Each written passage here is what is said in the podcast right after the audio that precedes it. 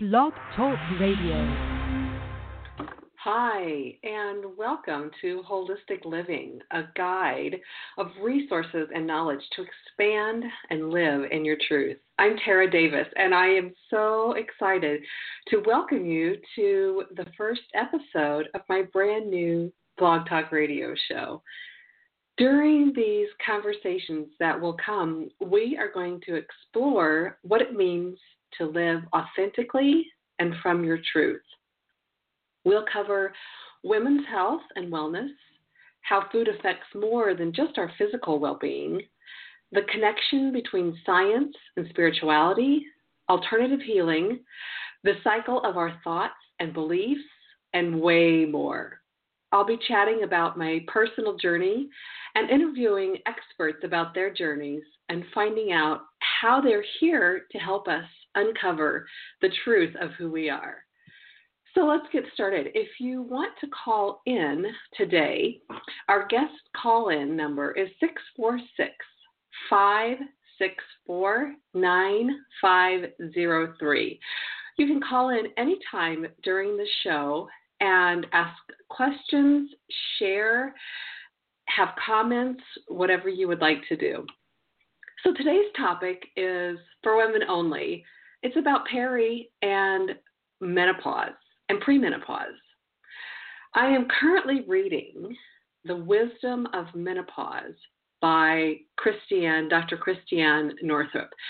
And the book is amazing. I love, I've been following Dr. Um, Northrup for years, and I love how she has taken her conventional certifications as a as a medical physician, as an OBGYN, and taken them to the holistic and spiritual side. She has a brilliant combination of spirituality and holistic healing. And I just love her books. I love following her on social media. I love all of her insights. And so for me, I am 48. And so I've been peri and premenopausal since I was, gosh, in my latter 30s. So for me, it started about 36, 37. and I started having night sweats, like crazy night sweats. So it started early for me. I know some women don't even start until their 40s.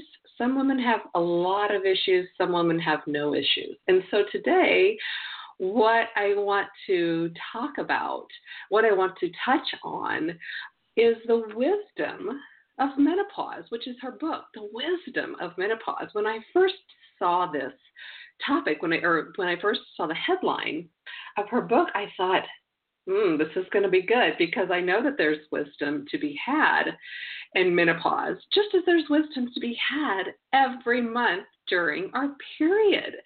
I mean, really, during our period, it's not just cramps and bloating, and we that's when we become weepy or angry. I encourage all of my clients and myself to find that nugget of wisdom that is available to us during that time of the month because that's when we really find that we want to speak our truth. All of our shit hits the fan during our period because that's when the veil is so thin for us that we know what we want to say. Sometimes it's not as eloquently said as it could be, but we know what needs to happen and we know what needs to come out. And so honoring that piece of us is the best that we can do for ourselves rather than stuffing it back down and not acknowledging that we are in a very creative time of the month. So let's talk about the wisdom of this piece. So, the wisdom of peri and pre and menopause has so many different factors. And I, I want to talk a little bit about what she talks about in her book and then I want to talk a little bit about a few examples that I experience in my own life. So, and I'm just starting the book. I'm not kidding. I'm only, um, let's see, maybe 100 pages in. Oh, I'm on page 81. So I am just barely touching the surface of a 600 plus page book. So we'll probably visit this topic again several more times, and I would love to hear your feedback on what we're talking about. Also, as we go through these podcasts and through these live shows, I would love to have your suggestions on what you want to talk about. I mean, there's nothing too sacred that we can't touch upon, there's nothing too taboo that we can't dive into. So I would love to hear what makes your juices flow. How do you feel, or how do you know what your truth is? That what this that is the premise, the basis of what we're going to dive into is how we all find our truth. And we find our truth in so many areas. It's just not in one area. You just don't figure out who you are with one piece. It is an incredible unfolding of ourselves looking back through our lives, looking at our present, and looking towards what we want to be doing with our goals is how we unfold into who we really are. And so let's just take a few minutes to talk about that before we really dive into menopause and peri and premenopause. So finding ourselves is so such an incredible journey. For me, it started, you know, with motherhood. I've been a mom since I was 21. So for me, it's been 27 plus years of being in this role, which is so interesting because it is really tapping into the wisdom of menopause. We'll get to that here in just a second. So trying to find out who I was other than being a mom has been an incredible journey for me. Sometimes it's been super frustrating because I thought I have a purpose here other than just being a mom. I know I'm here for a bigger purpose. What is that purpose? And so often I would find myself not fully immersed in the mom role, wishing there was something else. Not that I never loved my children because I always did. I love, love, love, love, love my children. I really liked being a mom, loved being a mom. I still am a mom. And I cherish that role because it is one of the biggest roles that I will ever have as a mom. You know, that job as a mother is molding a human being. I mean, it makes me so emotional because I just know actually, it's probably the most important job that I will ever have is being a mom. I mean, let's face it, we're guiding other human beings to how they will show up in the world, right? And so it is an incredibly important job. However, on the flip side of that, I was always trying to find my purpose and I didn't know how to find that purpose. I wasn't quite sure where to go for that purpose. Now I know it happens through stages, through phases, through from conversations with other people. It happens by going to school and finding your passion. It happens by going to other people and having different conversations about what they like. Well, which might then spark interest for you. It happens through therapy. It happens on the table at a massage or an acupuncture. It happens through healthy eating. So, all of these pieces contribute to finding out who we are and what we are here to do. So, back to finding out who we are through menopause and perimenopause and premenopause. So, one of the chapters in her book at the very beginning is why, or it's a subchapter, why marriages must change at midlife. And so as I read this, I was really pulling together several clients that I have right now. And it's so awesome because my clients are always mirroring for me some aspect that is up for me in my own life. And so, you know, the old saying, we teach what we need to learn. I'm always teaching what I can learn from what it is in my life that I need to learn. Even if it seems like it's not even related, there's some nugget that belongs to me that I can relate to, that I can bring into my own life, into my own marriage, to use as a tool, as a learning tool for myself. And so the marriages must change at midlife. It's so interesting. And so I want to just read you a little snippet from this piece of her book. When we look at the typical dynamics of intimate family relationships in this culture, it's reasonably safe to say that the vast majority of the nurturing, supportive, subordinate roles fall to the women, as does most of the self sacrifice. It's been somewhat more common for women to achieve high ranking positions in corporate, political, and scientific arenas. Women now make up 49.9% of the workforce for the first time in history. And more than 39% of women are the family's primary breadwinners. Even so, whenever career concessions must be made for the sake of the family, it's likely to be the woman who steps down or cuts back. 85% of women bear the primary responsibility for taking care of their families, including laundry, school, transpo, and meals. That's why we have the term the mommy track. And so I love that piece because I connected to it immediately when I read it. You know, throughout my married life and throughout my mama life, I have been that piece. I am a very nurturing mother, sometimes way more nurturing than I should be.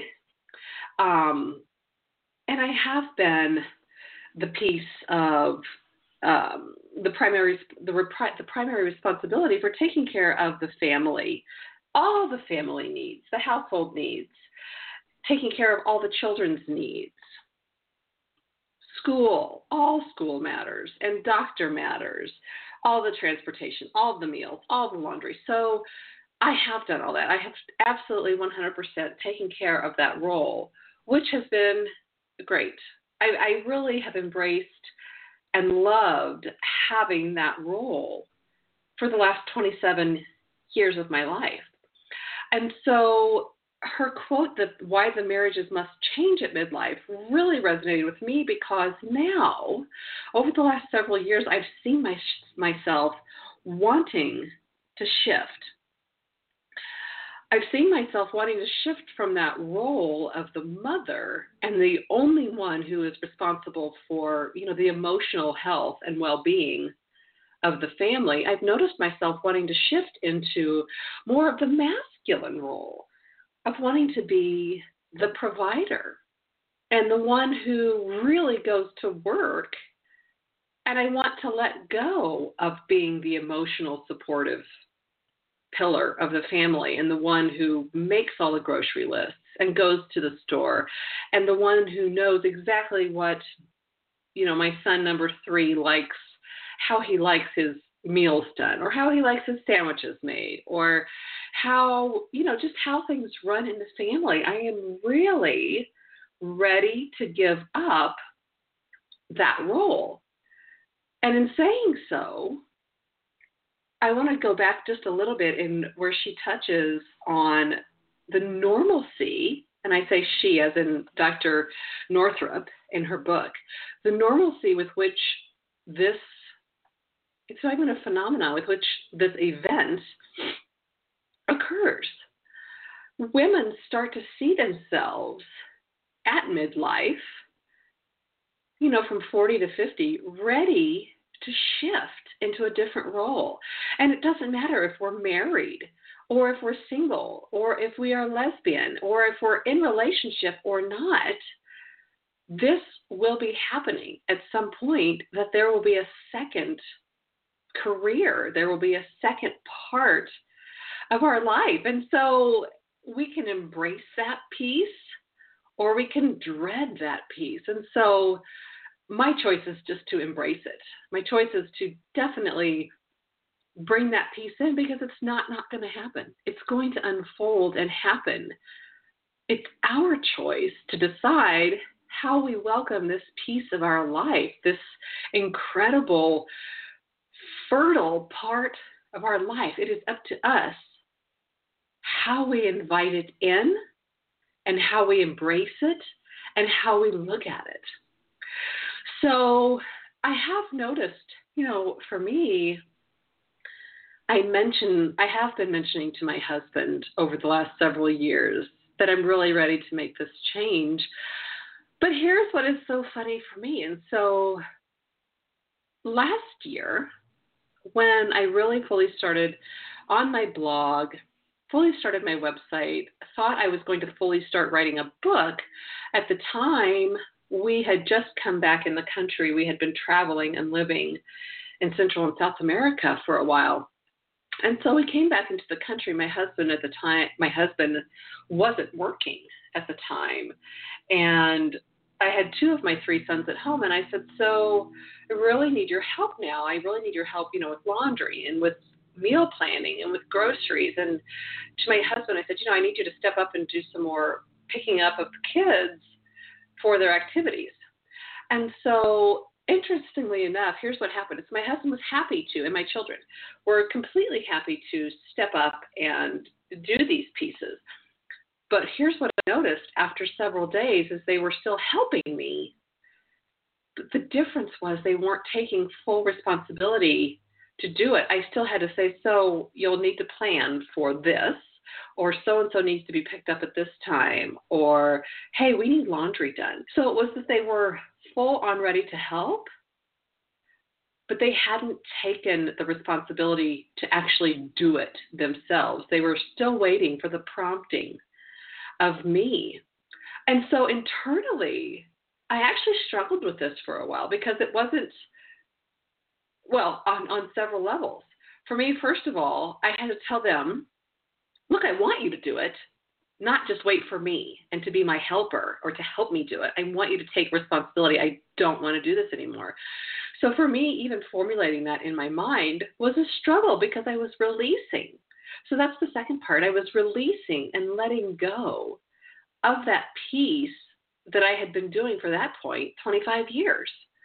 So it's like letting go of part of your job, of part of your identity, of part of who you are, letting go of and letting someone else take over.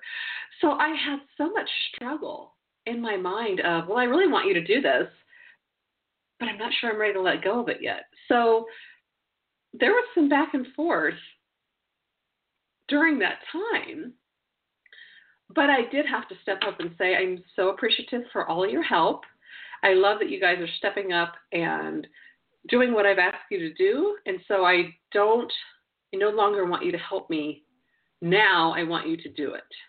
There's a big difference between just helping me and doing the job. The first one means you're waiting for me to give you the prompts you're not fully responsible. You haven't taken on that piece as this is my job. I don't need for anybody else to ask me to do it. Versus, oh, this is my job. I know when I need to do this. No one needs to tell me when I do this. So I know you can feel in between those two and identify the difference being the difference between just helping me and actually just taking the entire responsibility. And so it was an interesting shift for me to vocalize all of that. And it was an interesting shift for my family to hear me say this, to see me in that different position, and to take responsibility what I had asked of them. So I did after I did say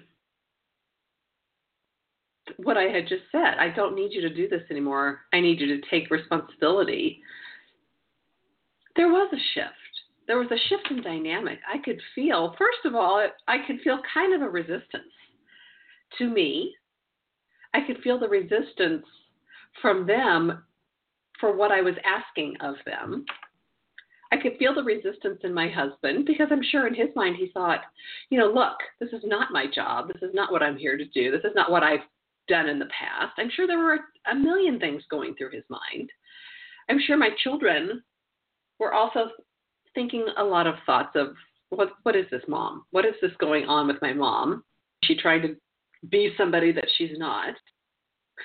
So it was interesting dynamics for a few days because I also had to let go of the control.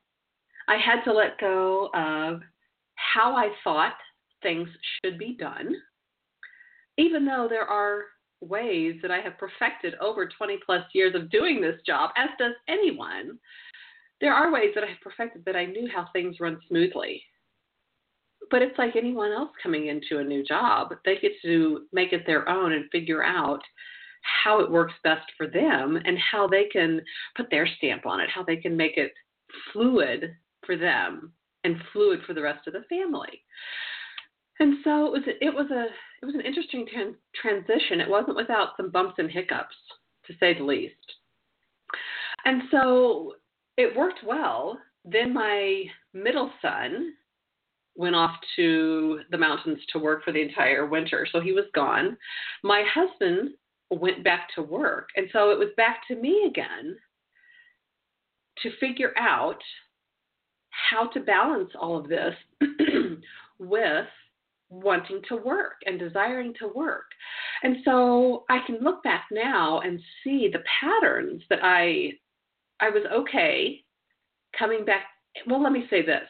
When you're creating stuff at the very beginning and you're not making money, someone does have to make the money. And so my husband did go back to work to bring home a paycheck. I mean, let's face it, we need that paycheck, right? So I was okay in taking back some of the responsibility, although in saying that, my husband did hold on still to some. I mean, he's happy to do the laundry. He's happy to do the dishes. He's happy to grocery shop when I need it. So it's not as if everything went back to how it was. Some of the things still had been dispersed amongst us. And so now here's what I am finding as well. So here's what happened today. This is a great example of almost a tug of war in my own mind of really just wanting to release and let go and wanting to be able to work on my path full time versus still stuck in the past of being a mom and being in charge. And so currently on my plate, I am fully immersed in writing my book. And so I have a deadline every two weeks of that I meet with my writing coach. And so I'm not I'm not at the place where I usually am at this point when I, I meet with her next week. And so I'm feeling that crunch and I need to work more right now to get into that place. And so I need to have more space to work. So here's what happened this morning. So, well, first of all, and I'm also trying to balance that workplace with my son's out of school this week. He's in a private school and they have one week off every month because they go year round. So he's off one week during the month, month, which you know kind of throws a wrench in the plan when you're trying to work full time and still be the mom and still run the rest of the household stuff. So oftentimes I find myself kind of resenting that week off, but I try to just acknowledge that and get past it and get to the next piece. So next week, my son, my youngest, is he's 16. He's leaving to fly out to see his brother, see one of his brothers. And so he has some uh, reading challenges. And so, as much experience as he has in airports, international and domestic, eh, international, and we have flown many, many, many places, many countries. So he has tons of experience flying. And even while we were traveling, we would allow the two to take us to the next gate, to the next concourse. We would help them translate. And so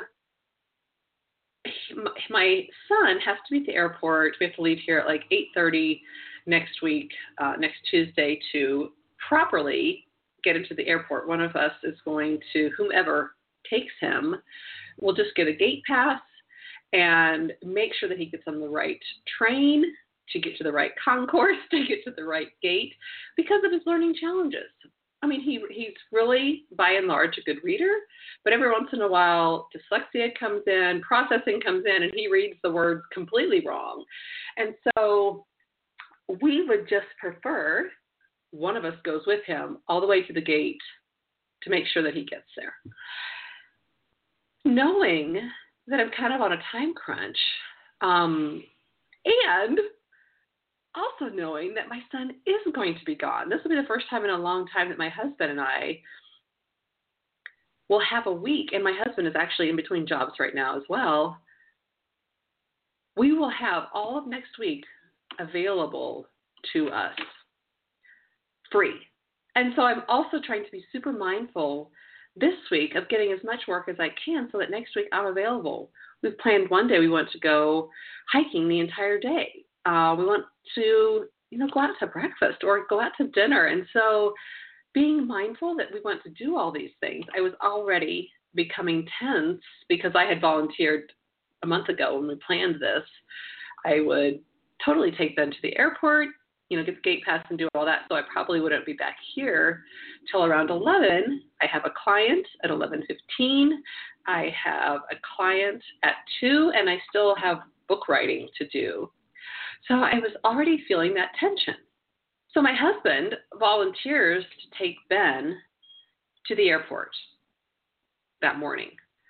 And normally, that time in the morning, I actually exercise anyway. And so I said, well, you know, all I would be missing out on is yoga. Tuesday mornings, I go to yoga. And so it's not that I would be missing out. So I was immediately already in the mindset of, first of all, I was discounting my own self care, which is what I teach myself and my clients to not discount yourself. So I was already, well, you know, it's not a big deal. I'll just be missing out on yoga. I can still take him. And he was my husband still said, Well, I, you know, I'm happy to take him to the airport. You can do what you need to do. And I thought, in my mind, I was already thinking, but I'm the one who knows what to do. I know how to get him to the airport. You might get a little tense or a little testy, or you might not do it as well as I do. So, all of these things were already going through my mind. I wasn't allowing just that piece of release to easily flow. And we sort of got into a little mini argument about taking Ben to the airport, which could have just easily happened. It could he could have offered, could have said, "Oh gosh, that would be great. I'll go to yoga. I'll come home. I'll get some work done. I'll have my couple of clients, and then we'll have the afternoon to do whatever."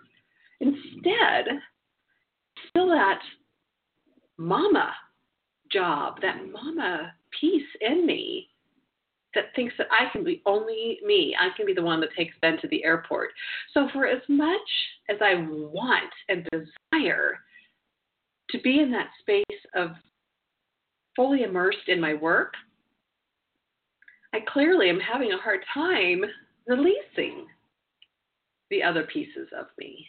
Not that I I don't expect to just turn off that piece. Like it, it will never turn off. I will always be a mom. I have a mom who I love having her around me. And so I will I will always be a mom.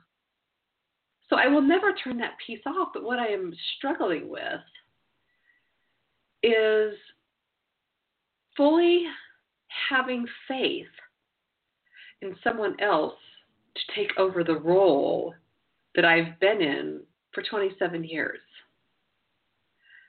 it's my own struggle and it's my own challenge that I'm dealing with. It really isn't anyone else's that I'm dealing with. And so I've kind of gotten off on a little bit of a tangent. Let's get back to why these why the marriages must change. And so my husband and I talked about this last night actually because he you know, had been watching me read this book, and he said, So, what is the wisdom of menopause? What's the book about? And so I was telling him about the shifts that have to happen during this change if the relationships that we are in, partner wise, will be able to sustain themselves. And if they can't shift and morph into this next phase of a woman's life, by and large, they they aren't going to be able to sustain themselves. They will probably fall apart. And I know that there are people who are going through these shifts and changes. I have a couple of friends who are completely going through this shift of look, this is the second half of my life, and the first half is almost over. I've, I've done everything that I wanted to do, and now I feel like I just want to shift and change. But my husband is freaking out because he's not sure why I'm doing all of this, or why I'm becoming this different person, or why I want these different things in my life. And so the relationships of these friends that I'm watching are getting kind of rocky. And so I wanted to share with you today the purposes of menopause and that when we hit these stages of our life from like 40 to 50, some of us even earlier, some of us later, but by and large between 40 and 50, that this is so normal. That this place in our life that we arrive at, this desire to completely shift into something else, to morph into another person, to search out new components of our lives, it's normal. and it's how we embrace it and bring it in that will allow us to continue on this path. And so it's having an open communication, an open dialogue as well with our partner with our spouse to keep them in the know, in the knowledge for what's coming up. So I wanted to look also at the next couple of chapters or the next couple of uh, sub chapters that are coming up in this chapter. Not me, my marriage is fine, which was an awesome piece because Dr. Northrup talks about how she was observing all of these changes in her life when in fact her uh, and, and thought her marriage was rock solid when in fact there were cracks in the foundation that she wasn't acknowledging. I can completely identify with that. If we see the cracks and we're not willing to acknowledge them, not willing to see them, they're going to crack even more rather than if we just name it, if we just talk about it, if we just bring it up, that's when we shine the light and we can see what the problems are. If those cracks are left in the dark, they will crumble and fall apart by themselves, and then we don't ever talk about them. The next, uh, the next pieces in her book that I wanted to touch on as well.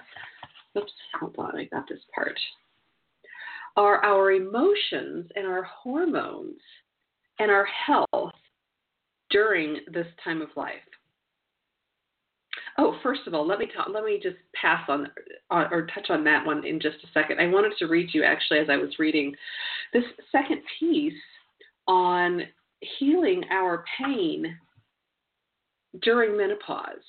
So if there have been pieces of our lives that we have denied through the first part of our life.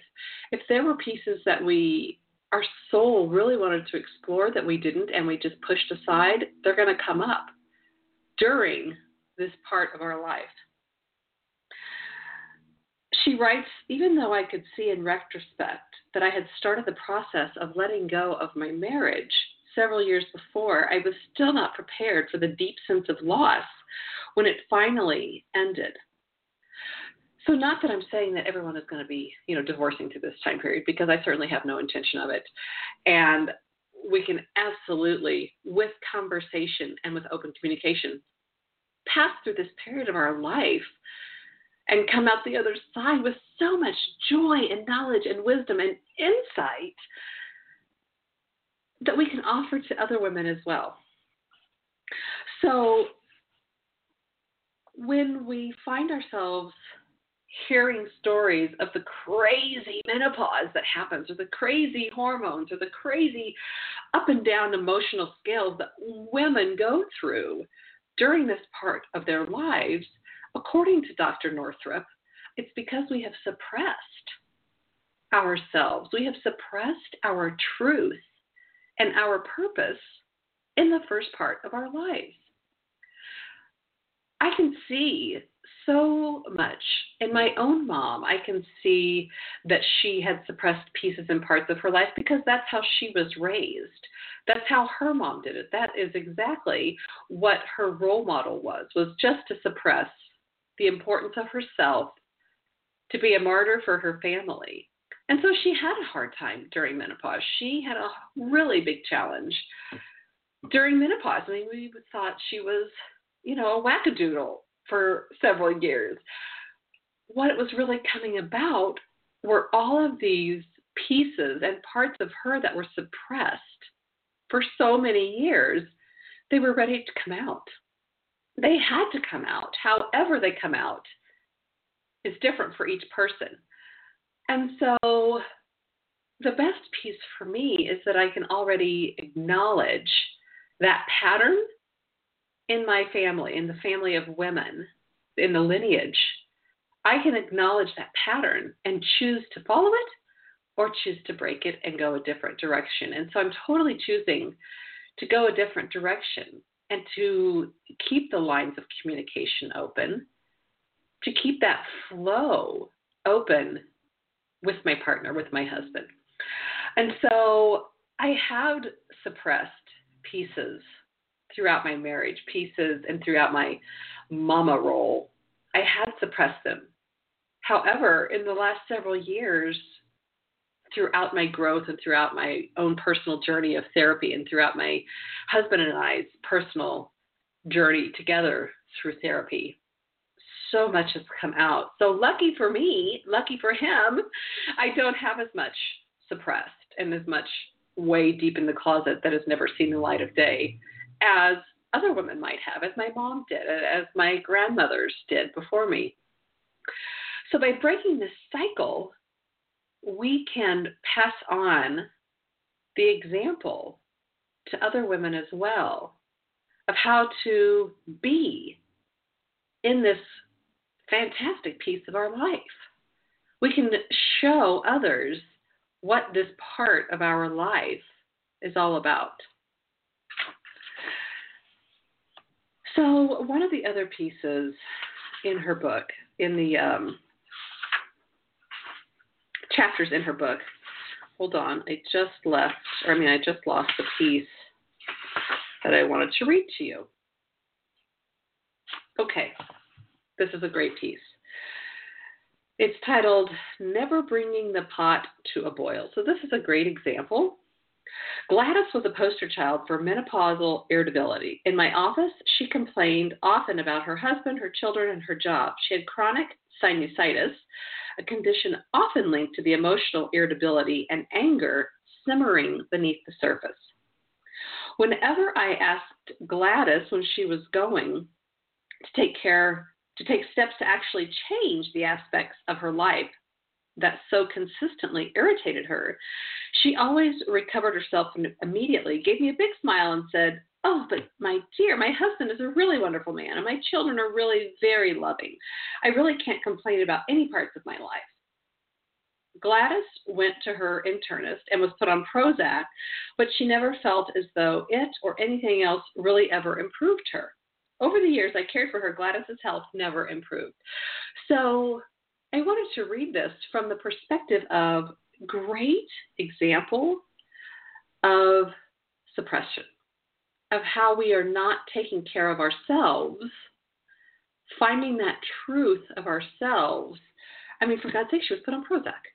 So, perfect example of not listening to our inner voice and just complaining without actually taking action and doing it. Now, I certainly will never minimize the effort it takes to take action and make changes because when I started making the my own changes in my life, it took so much action and courage because I had never been in this position before. Some women are born with just speaking their mind and speaking their piece. I was not.